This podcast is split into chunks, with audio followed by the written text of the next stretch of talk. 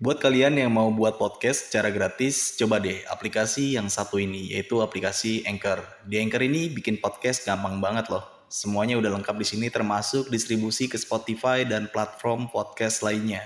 Seperti Apple Podcast, Google Podcast, dan masih banyak lagi.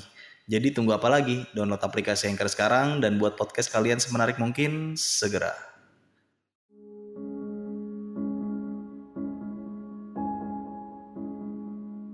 Entah berapa lama kita mau turun itu kabut tiba-tiba nong- nongol lagi ya. Ngumpulin semua. Dan pas awalnya kan kabut doang ini ada suara kuda. Gerakan kuda. Dan kakek-kakek itu nyuruh kita jongkok. Jadi pas kita sambil jalan itu ada suara. Itu baru kita da- baru datang itu udah disambut. Itu ingat banget pas itu gue datang sampai sana itu habis juhur jam satuan lah. Itu ada suara nangis sama minta tolong itu suara cewek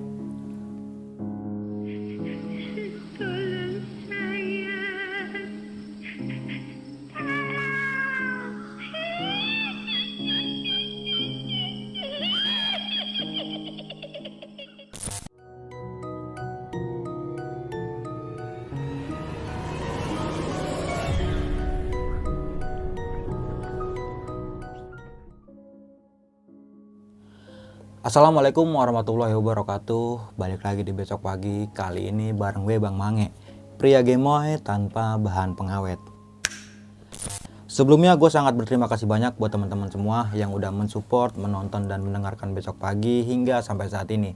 Semoga teman-teman semua yang menonton selalu diberi kesehatan oleh Tuhan yang Maha Esa nih. Pada kesempatan momen kali ini gue masih menghadirkan narasumber nih dan narasumber gue kali ini adalah pendaki asal kota Depok nih. Oke langsung aja nih gue sapa narasumber gue pada malam kali ini.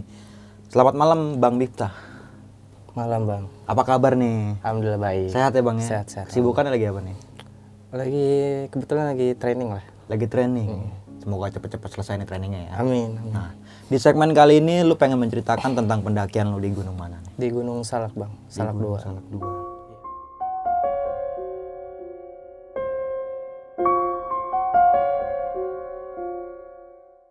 Nah, lu simak video ini sampai habis teman-teman semua karena Bang Miftah ini akan menceritakan sebab dan akibat kenapa dia dan rombongannya bisa diteror oleh makhluk yang tak kasat mata seperti itu.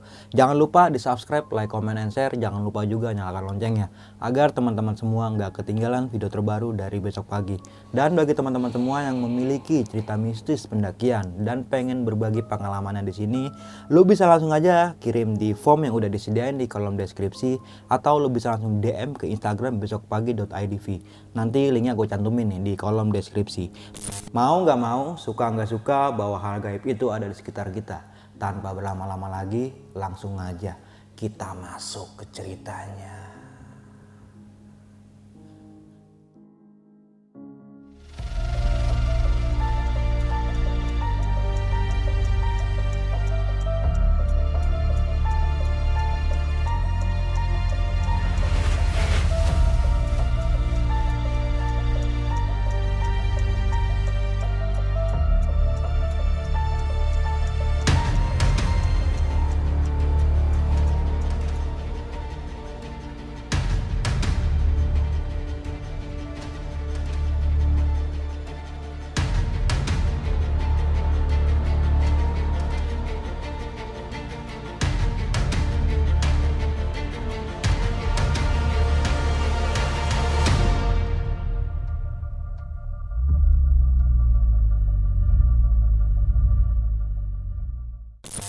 ...2018 nih...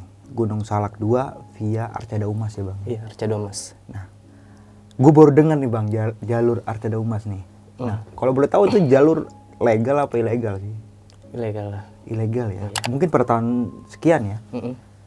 Dan lu pengen menceritakan tentang pendakian lu di Gunung Salak nih. Bahwa saja Gunung Salak ini yang kita ketahui ya. iya Ya mistisnya itu nggak kaleng-kaleng ya bukan bang. ya. main Gokil ya. gokil parah Lu mempunyai cerita mistis di, di tahun sekian nih. Nah, lu bisa ceritain nggak sih cerita mistis yang lu alamin ketika pendakian lu di Gunung Salak 2 ini? oke Silakan bang. Jadi gue mulai cerita dari awal ya.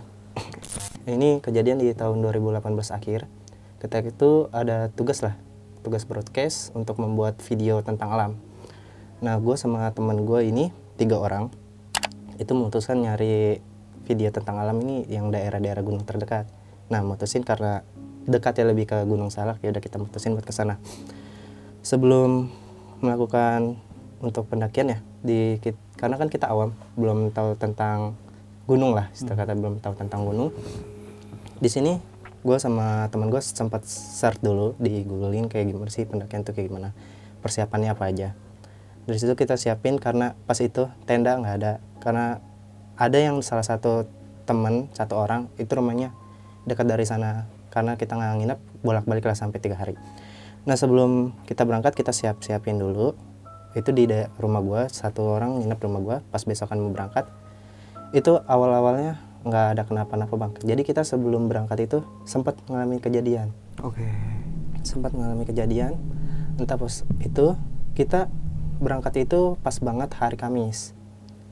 Hari Kamis berangkat kita berangkat pukul jam 9 pagi pas mau berangkat tiba-tiba lampu dekat kamar mandi itu pecah meledak awal-awalnya tuh nggak kenapa-napa normal kan terus eh, kita nggak mikir yang aneh-aneh lah mungkin koslet atau gimana karena di semalam dinyalain terus kita mikirnya ke situ Nah pas itu kita udah rapi-rapi, kita jemput lah teman kita satu orang ini di daerah Bogor. Jauh rumahnya nggak jauh dari sana lah Gunung Salak. Nah pas mau kita mau ke sana, gue sama temen gue yang bawa, di situ ada sepasang ya, sepasang pasangan naik motor itu kelami kejadian ketabrakan. Itu eh, keadaannya gue nggak tahu kayak gimana keadaannya karena nggak sempat nolongin. Kita bawa ba- bawa barang banyak juga karena bawa kamera juga kan bikin video takutnya terjadi ya kehilangan barang kan nggak pengen gitu. Kita lanjutin lah pas itu di pikiran gue gue keingatan. Yang tadi kejadian ini nih. Kejadian ini gue keingatan. Tapi sembari di jalan gue berusaha refreshing otak gue lagi kayak normal biasanya. Langsung udah kita nyampe ke rumah teman. Di situ ngopi dulu sebentar kan. Ngopi-ngopi be- sebentar. Nah pas mau kita lanjut naik lagi pas area jalan itu kayak kucing mati. Tiba-tiba kucing hitam itu nggak dipikirin sama sekali. Abis itu lanjut lagi jalan udah sampai sana di Gunung Salak kita parkir lah di rumah warga. Numpang parkir izin sama warga sana bilang mau bikin video tentang alam lagi tugas di sini udah masuk area Gunung Salaknya dan pengalaman pertama lah disebut awam lah kalau naik pendakian masih awam lah gitu. Dari situ gue jalan sama temen gue sambil video-videoin kan pakai HP sebelumnya. Video-videoin sampai nulis juga alam itu gini gini. Nah pas mau ke area Arcado Mas jadi satu orang temen gue ini tahu rutenya lah yang udah lama di Gunung Salak tahu tentang area Salak 2 jadi pas kita sambil jalan itu ada suara. Itu baru kita da- baru datang itu udah disambut. Itu ingat banget pas itu gue datang sampai sana itu habis juhur jam satuan lah itu ada suara nangis sama minta tolong itu suara cewek.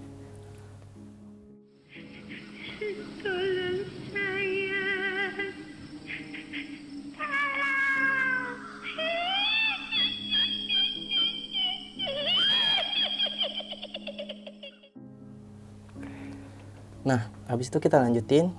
Awalnya gue juga dengar tapi yang satu teman gue ini dia kayak takut lah, nggak mau lanjutin. Gue bilang, udah lanjutin aja yuk jalan. Ah, Bismillah aja gitu, semoga nggak ada apa-apa. Kita ikutin lewat Arcado Mas. Di situ sambil foto-foto dulu, foto-foto. Kita shoot juga video dari kamera sambil nulis.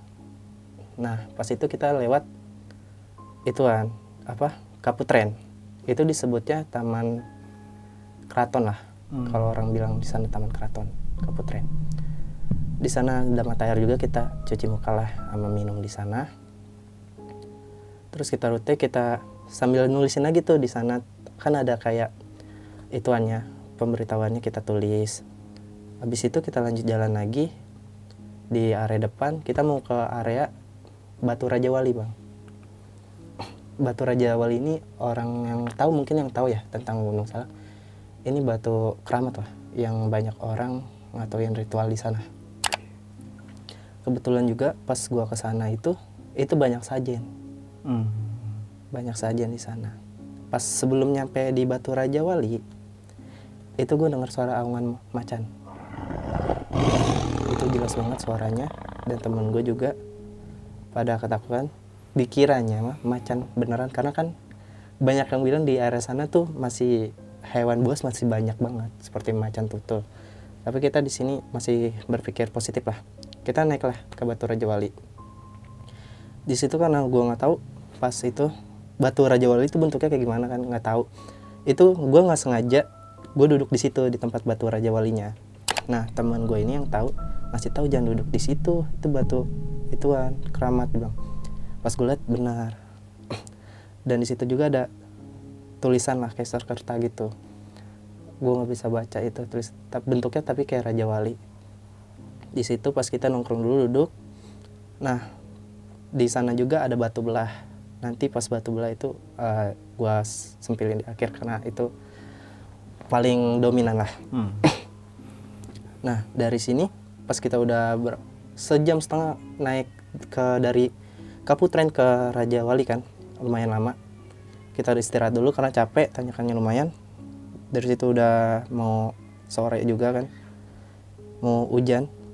Habis itu kita langsung turun. Pas mau nggak lama turun itu tiba-tiba kabut ngelilingin kita bang. Kabut ngelilingin kita.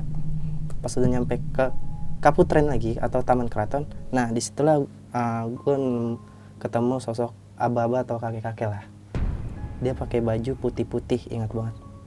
Dan nanya ke kita "Ah, kalian ngapain di sini? Kita jelasin gini bah ah, kayak kita lagi bikin video tentang alam lagi ada tugas broadcast. Oh yaudah nih ikut saya aja nih kebetulan mau hujan hujan gede.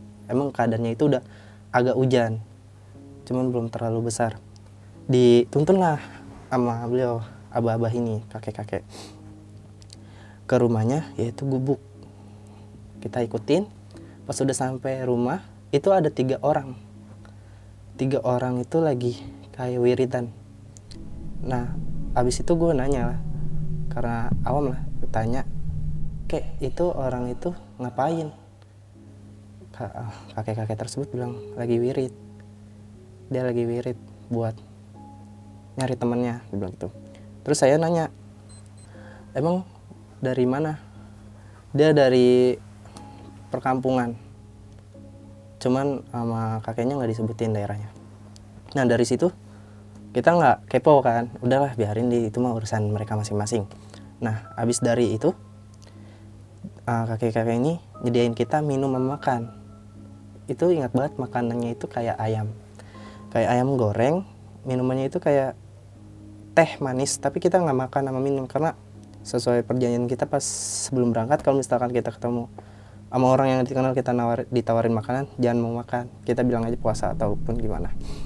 Dari situ kita bilang maaf kayak kita lagi puasa jadi nggak makan gitu.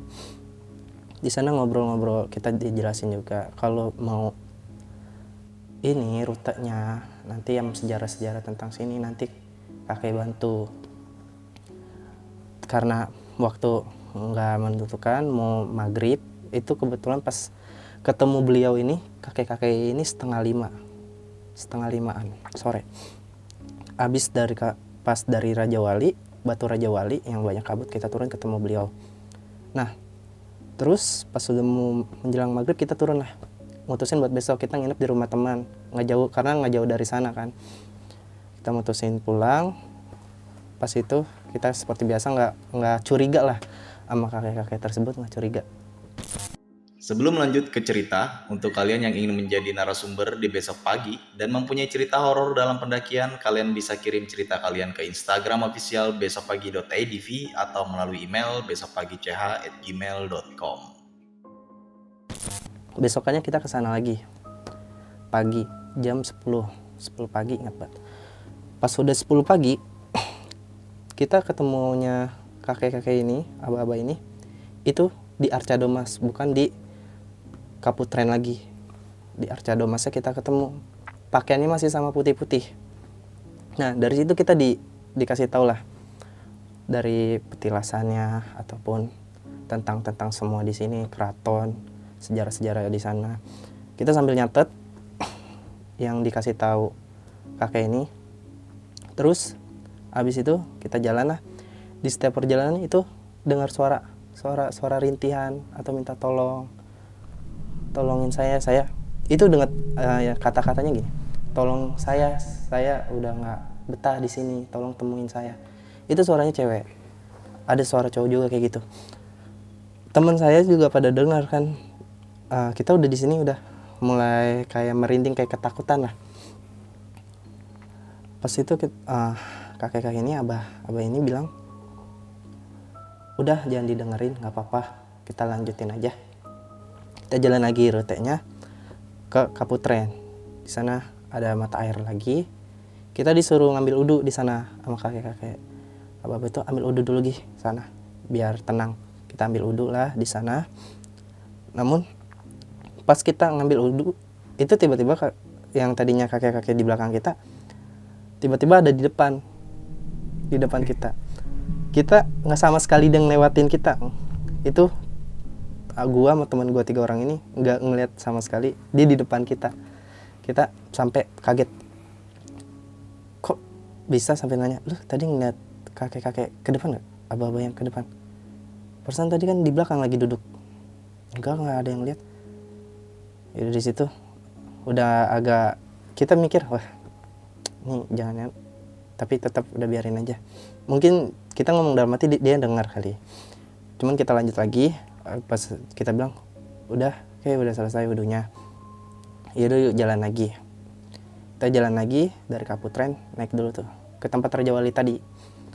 Di situ tetap masih ada sajian. Tadinya pas pertama saya ke sana sajiannya itu agak udah berantakan. Cuman pas ke sana lagi masih banyak masih utuh. Masih utuh bang. Sajiannya. Di situ agak lama sejaman sambil cerita dia cerita tentang dulu orang banyak yang ke sini buat minta sesuatu dia bilang gitu. Kesaktian ataupun apa itu kekayaan pada minta ke sini. Nah terus kakek-kakek itu nunjuk ke batu belah. Dan ini batu belah ada orang yang kata itu sompral ngomong nggak sopan lah di daerah sini. Dan nginjak-injak batu Raja Wali ataupun ngebuang sampah atau putung rokok sembarangan terus dia penasaran sama batu belah itu pas masuk orang itu nggak bisa keluar lagi. Dibilangnya kalau misalkan nggak punya kemampuan lebih ataupun nggak punya keturunan asal masuk itu nggak akan bisa keluar lagi sampai kapan pun. Dibilang istilah kata itu masuk portal alam gaib. Di batu belah ini? Iya, dia bentuk batunya batu belah ini kayak gua, tapi agak sempit. Ukurannya segini, cuman ada space buat masuk. Cuman kalau orang yang hatinya kotor, hati kotor kata beliau, hati kotor punya rencana yang enggak enggak macem-macem ataupun jahat lah, hatinya jahat buruk sama omongan yang enggak senonoh, ketika masuk itu nggak akan bisa keluar lagi. oke Dia bisa keluar, cuman tapi tempatnya beda di situ dari situ kita cerita itu hampir sejaman di situ nah entah berapa lama kita mau turun itu kabut tiba-tiba nongol lagi ya. Ngumpulin semua. Dan pas awalnya kan kabut doang ini ada suara kuda. Gerakan kuda. Dan kakek-kakek itu nyuruh kita jongkok. Kita jongkok lagi ngikutin kakek-kakek tersebut bilang jongkok. Kita ikutin jongkok. Itu 15 menitan. Kita lumayan pegel lah itu jongkok. Pas udah selesai lanjut kita tadinya mau ke Curug Ciputri cuma nggak jadi karena akses ditutup. Kita turun ke tempat gubuknya lagi ke gubuk kakek-kakek tadi. Habis itu di kita nanya kayak tadi kok ada suara kuda? Kenapa kita suruh jongkok? Nah dari situ diceritain. Dulu ada salah satu pendaki dia kayak nantang gitu ketika ada kabut ada suara kuda dia nantang dan dia berdiri. Pas itu hilang orangnya. Dan teman-temannya tuh khawatir. Ketika itu saya bantulah nemuin cap astagfirullah berapa kali tujuh kali dia bilang gitu. Habis itu dia nongol lagi dengan keadaan linglung. Oke. Dari situ. Nah kita ke gubuknya lah. Pas itu hujan juga hujan lagi kan. Hujan lagi. Nah saya bingungnya itu ini kok orang yang tiga orang ini masih ada di sini Oh yang kemarin itu ya? Iya yang kemarin kok masih ada di sini. Saya mau ngeliat mukanya itu nggak bisa karena dia di- mereka itu di pojokan. Masa saya harus begini kayak nyamperin ke depan. Saya juga ngargain ah, tahu sopan lah. Bang, saya sampai nanya kan ke itunya. Oke, kok orang itu masih di sini? Iya, dia udah lama di sini. Semingguan, dia bilang gitu.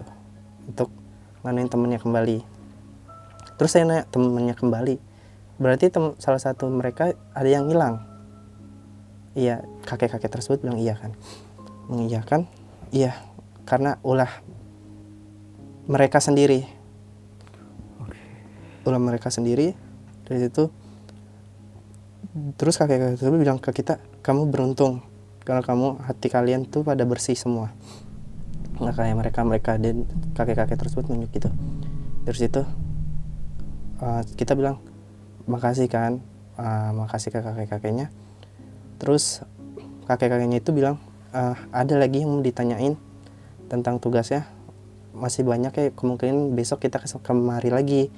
Karena waktu mepet karena kita kalau nginep nggak bawa persiapan. Karena kan baru pertama kalinya mendaki ataupun nyobain ngerasain di gunung lah. Kita pulang lah besok. Nah pas kita malamnya kita kita ngerunding sama teman-teman. Lu ngerasain aneh gak sih dari awal datang pas kejadian sampai hari ini? Ada tiga orang itu terus ada suara lu ngerasain aneh gak sih? Kita juga semua iya ngerasain kayak kita kayak ngomong sama orang yang gak ada gitu.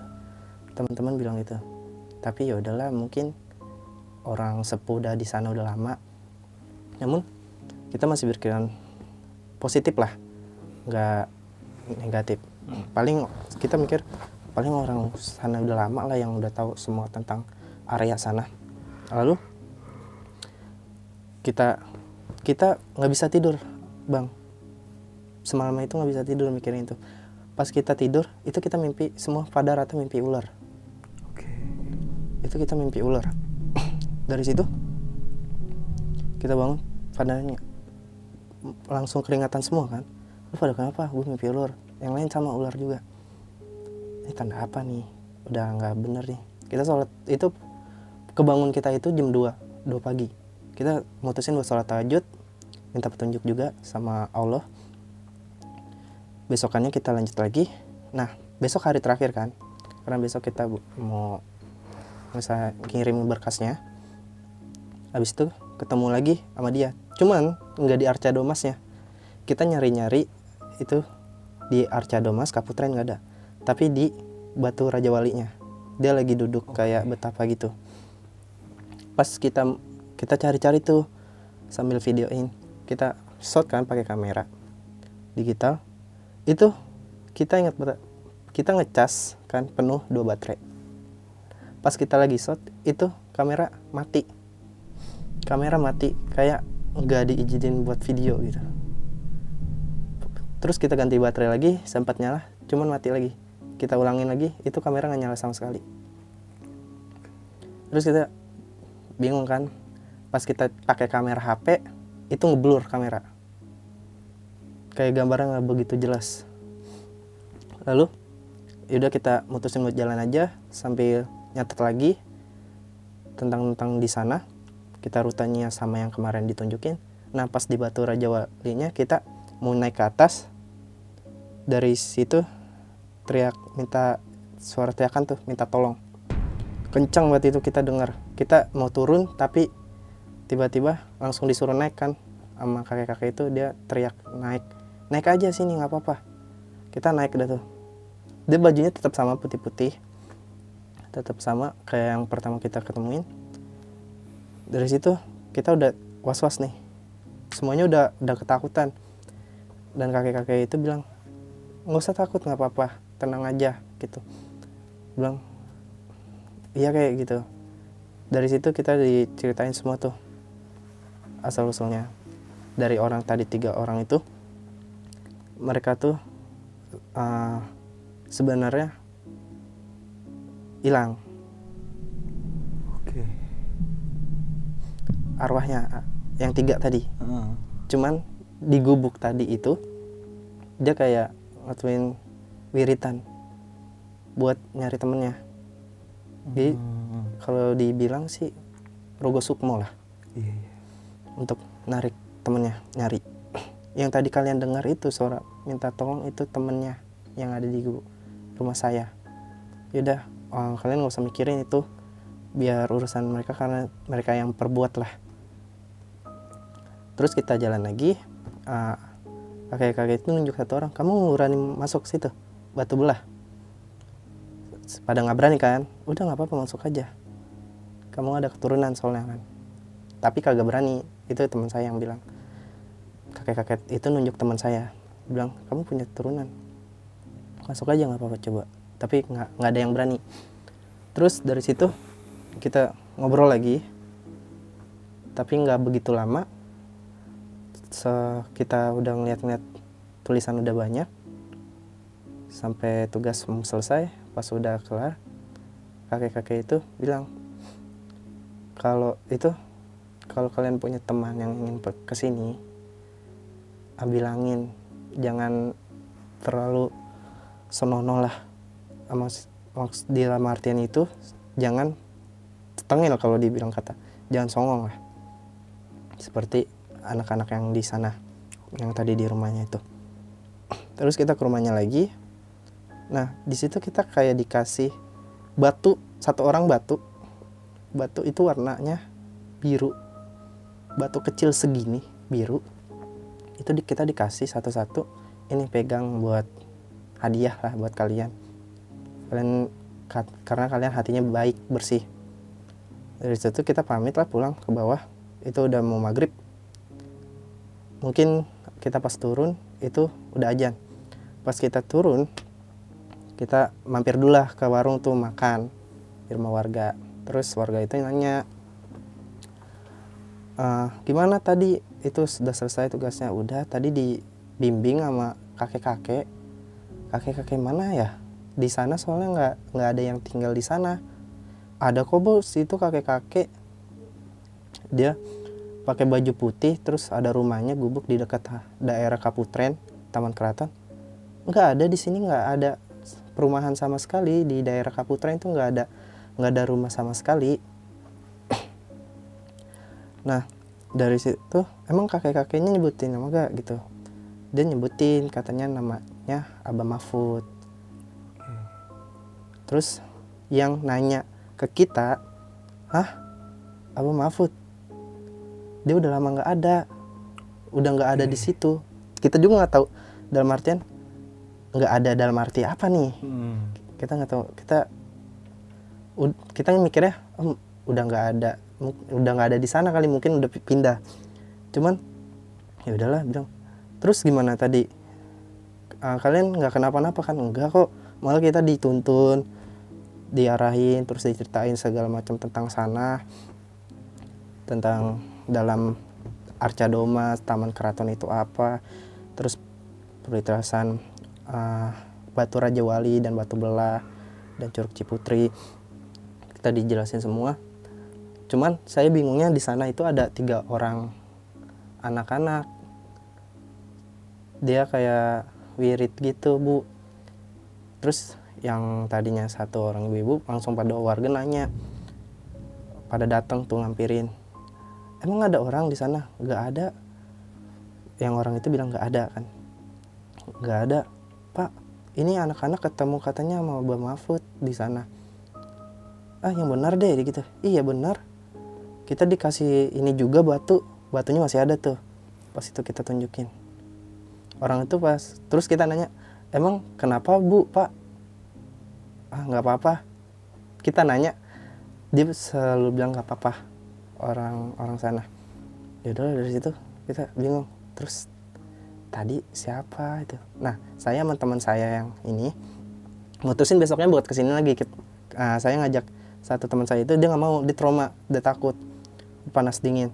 Nah pas besokannya gua ke sana ke area sana itu yang tadi yang tempat rumahnya itu nggak ada bang.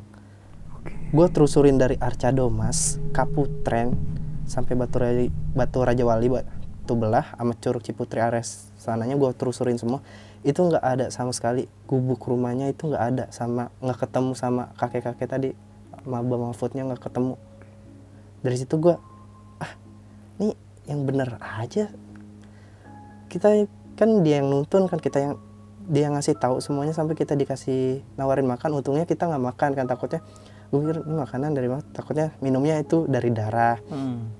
Gue mikir ke situ kan. Dari situ ah masa yang benar aja sih? Di situ gue masih mas- masih penasaran bang. Dari gue ke sana itu dari, nyampe jam 11 sampai sore. Gue nyari nggak ada. Terus besokannya gue ke sana lagi penasaran.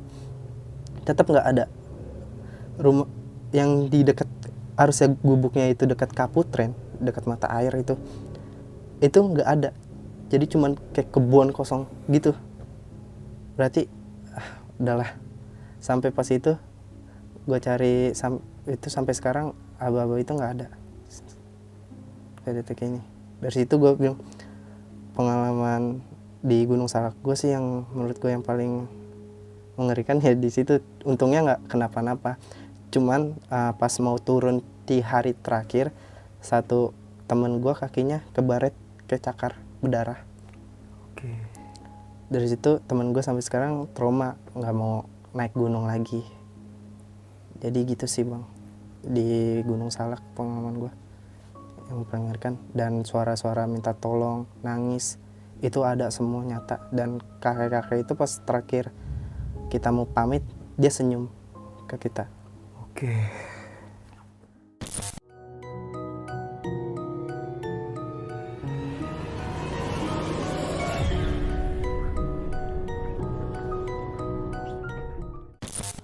Oke, thank you banget ini lu udah pengen berbagi pengalaman pendakian lu ya. Mungkin ini disebutnya bukan pendakian ya. Kayak apa sih sebutnya? Explorer flora dan faunanya tentang gunung kali Iya. ya.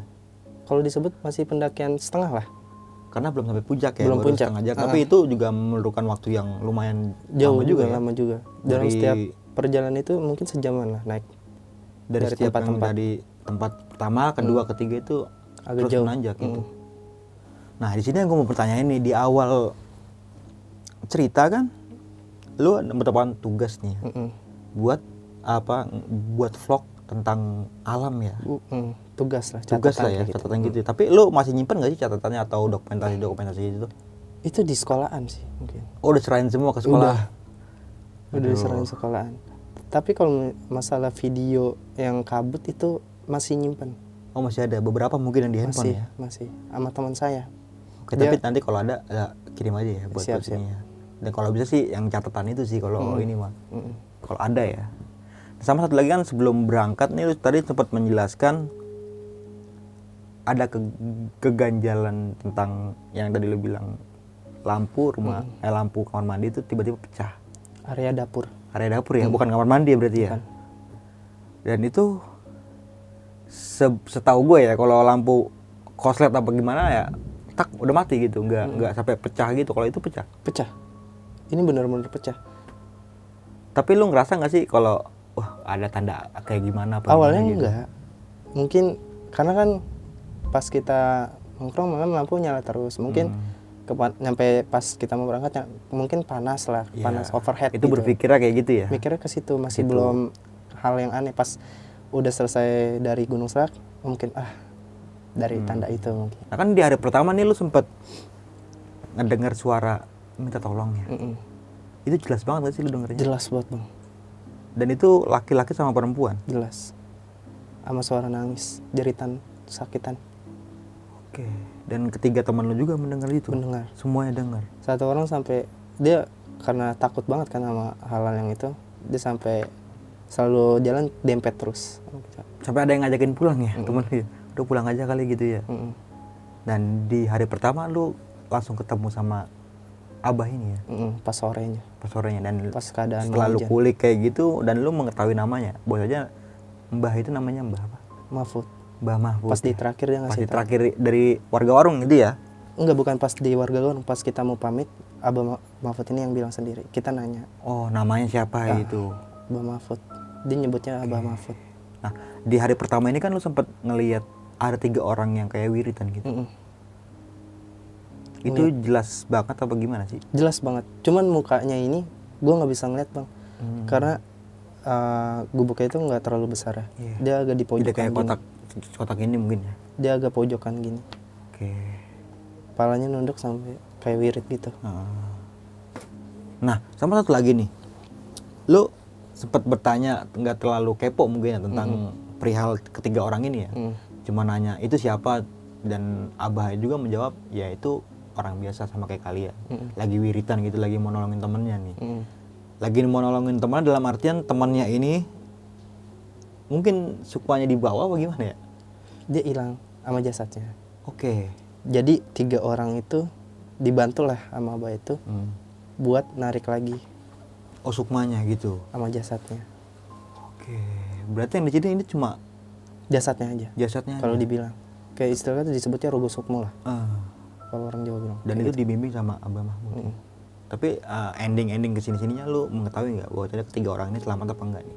enggak karena pas gua ke sana terakhir gubuk itu nggak ada pas terakhir gua mau pulang orang tiga itu masih ada lagi wirid Oke. cuman pas besokannya lagi gua sama temen gua ke sana itu gubuk udah nggak ada Yang hari keempat ini berarti ya? hari keempat ini gubuk udah nggak ada Dan yang lu lihat itu cuma kayak kebun biasa aja gitu, kayak ya hutan biasa gitu. iya hutan biasa Tapi lu masih ingat gak bahwa saja tempatnya emang di sini loh? masih masih banget Kayak pendoponya emang di sini loh. iya gitu. masih banget ngejauh dari mata air Oke. ngejauh dari taman karaton gitu. Dan itu nggak ada, Nggak hilang ada gitu aja. nggak ada Tapi seawas sem- seawalnya lu ketemu sama Mbah ini Mm. sempat disuguhin makan ya sama minuman ya? Dan lu nggak mau Enggak, itu? gue karena dari orang tua juga bilang kan kalau ada orang yang berkenan nawarin makan jangan pernah mau. Oke. Sampai sekarang gue terapin. Apalagi dari kalau dari perjalanan jauh kayak di hutan ataupun daerah-daerah yang nggak masuk akal lah Hmm. Tapi tadi lu gue tawarin kopi minum nggak? minum. Minum ya kalau kopi ya. Kan areanya Areanya berbeda ya Iya, mungkin ya. Ini kan di berbeda. kota bukan di hutan ya. Mungkin kalau gue nawarin kopi di hutan lu nggak di mau pertengahan ya? hutan gitu kan. Nggak mau gitu. Enggak. Jadi lu sempat apa sih uh, setelah satu hari, dua hari, tiga hari dan lu uh, mengeksplor itu semua ya. Udah jadi nih tugas lu. Dan pas ketiga harinya nih yang menurut gua agak gokil sih kayak aneh gitu. Lu sempat bertanya sama warga di atas itu ada kakek-kakek ya yang bernama Mbah Mahmud. Eh, Mm. Mbah warga Mahmud ya. warga itu yang nanya ke kita. Iya. Dibimbing sama siapa emang? Oke. Gitu. Kita jawablah Dan situ semua ada terbongkar lah nih ya. terbongkar. Dari situ kita ah, apaan sih kayak nggak mungkin lah. Kita masih pas di sempat war- warga bilang kayak gitu, kita nggak percaya Hmm. karena jelas banget kakinya napak kok, Iya. kakinya napak kok. Pas besokannya gua sama temen jadi berdua, gua ajak satu lagi teman gua tapi enggak dia nggak mau, dia udah trauma terus sakit juga panas. Hmm.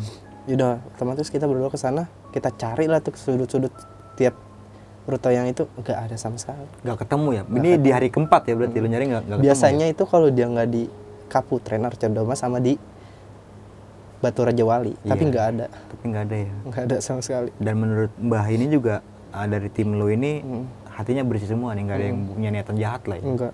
Dan alhamdulillahnya lu nggak sempat ngikut ke sono juga sih, nggak diajak dia gitu. Mungkin yang tiga orang itu ada yang iseng lah, narik sesuatu di sana tanpa izin. Oke, kayak nyari sesuatu, kayak Iya.